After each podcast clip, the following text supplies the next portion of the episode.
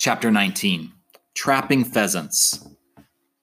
While we were in school, Father hauled all the beans in from the field and made a stack right beside the barn. Every day he would flail out a big pile of them, and when I got home, we would winnow them out. The vines were so musty that the dust nearly choked us, and it made Father cough terribly. And the beans weren't very good either. Almost half of them were little tiny ones, and a third of all we winnowed were black from being frozen before they were ripe. Mother would come home. Mother would come out every night when we were finished. Then she and father would look at the bags of beans in the barn and at what was left of the stack. He'd say, There are still quite a few left in the stack. And they're from this end of the field. That's where I took the samples we figured from, and I'm in hopes they'll run a little better. Mother would bite her underlip in between her teeth, and then she'd say, don't worry about it, Charlie. We'll get along all right, one way or another. I think it's the worry as much as the dust that's running you down so. Why don't you have Mr. Lewis come with his machine and finish the threshing for you? We could pay him with part of the peas and beans, couldn't we? Then father would put his arm around her, and they'd walk to the house, while he told her that, with a wife like her, a man had nothing to worry about and she'd tell him that the Lord had always provided for us and that he always would. Father left our new house out in the corral. Father left our new horse out in the corral all the time we were threshing beans. But every evening, he'd take him in a few oats in an old bucket. At first, the colt wouldn't come near him, but crowded into the farthest corner of the corral then father would set the bucket down and come outside the gate. After a while, the colt would start sticking his nose out toward it. Pretty soon, he'd creep up and grab a mouthful, jerk his head up quick, and watch us while he chewed them. Every day he seemed to be less afraid. And the last day of bean threshing, he came trotting right up to the gate when he saw father coming toward him with the bucket. The peas were easier to thresh than the beans and weren't quite so musty, but there were an awful lot of small ones. Father made me a little flail out of an old broom handle and a single tree stick, and let me stay home from school to help him thresh. The only way Mother would let us do it was with wet cloths tied around our faces.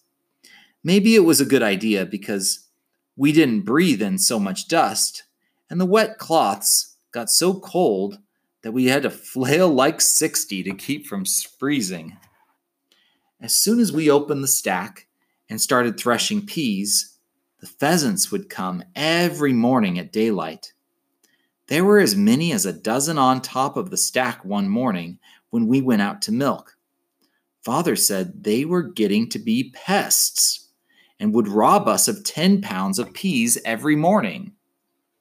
While we were milking, I got thinking about all the peas the pheasants were robbing us of, and about how good the one mother roasted had been. That night, I set my steel trap right in the middle of the open place on top of the pea stack. The next morning, there was a nice fat cock peasant in, cock pheasant in it. At breakfast, mother and father talked about whether or not it was all right for me to have done it. At first, they said it was against the spirit of the law for me to catch him. But I told them again what the sheriff said about there being nothing he knew of in the law against catching pheasants in a steel trap. Father said, You know, son, a man sometimes has to consider the spirit of the law as well as the actual words. But all Mother said was, Wasn't that other one delicious?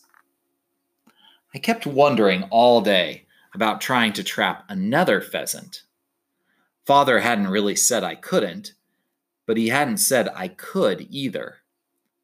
I started to ask him two or three times, but without Mother there to say how delicious the first one was, I thought I'd better not. Then I thought I'd just slip out when I went to bed and set the trap. If I didn't catch anything, of course, father would never know anything about it, because I was the one who always climbed up on the stack to pitch the vines down. If I did catch one, Mother'd probably say, How delicious! again, and that might be all there'd be to it.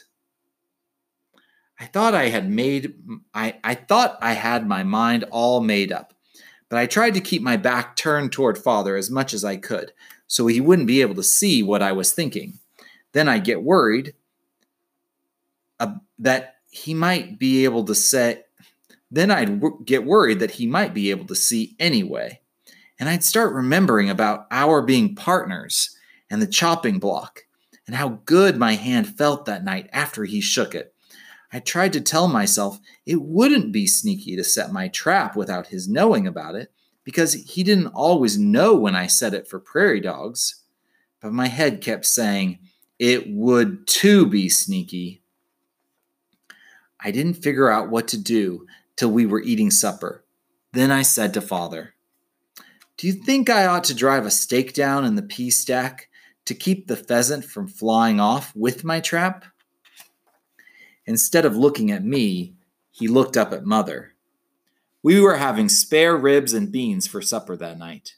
She was helping Hal get the meat off the bones when Father looked up at her. I don't know whether she saw him or not, but she kept right on cutting Hal's meat and said, I do hope the children won't get tired of pork and beans before spring comes. Father looked down at his plate again and said, it might be a good idea, son. I got a pheasant off the pea stack every morning till we finished threshing. I guess that made up a little bit for how few bags of peas we got out of it. The day we finished winnowing, we carried all the peas and beans into my room in the bunkhouse. Then we measured them all out into other sacks. When we were through putting two bushels into each one, we had just an even hundred sacks. 49 of them were peas, 28 were little beans, and 23 were large ones. Of course, the frozen beans were still in with the good ones, and there were lots of them.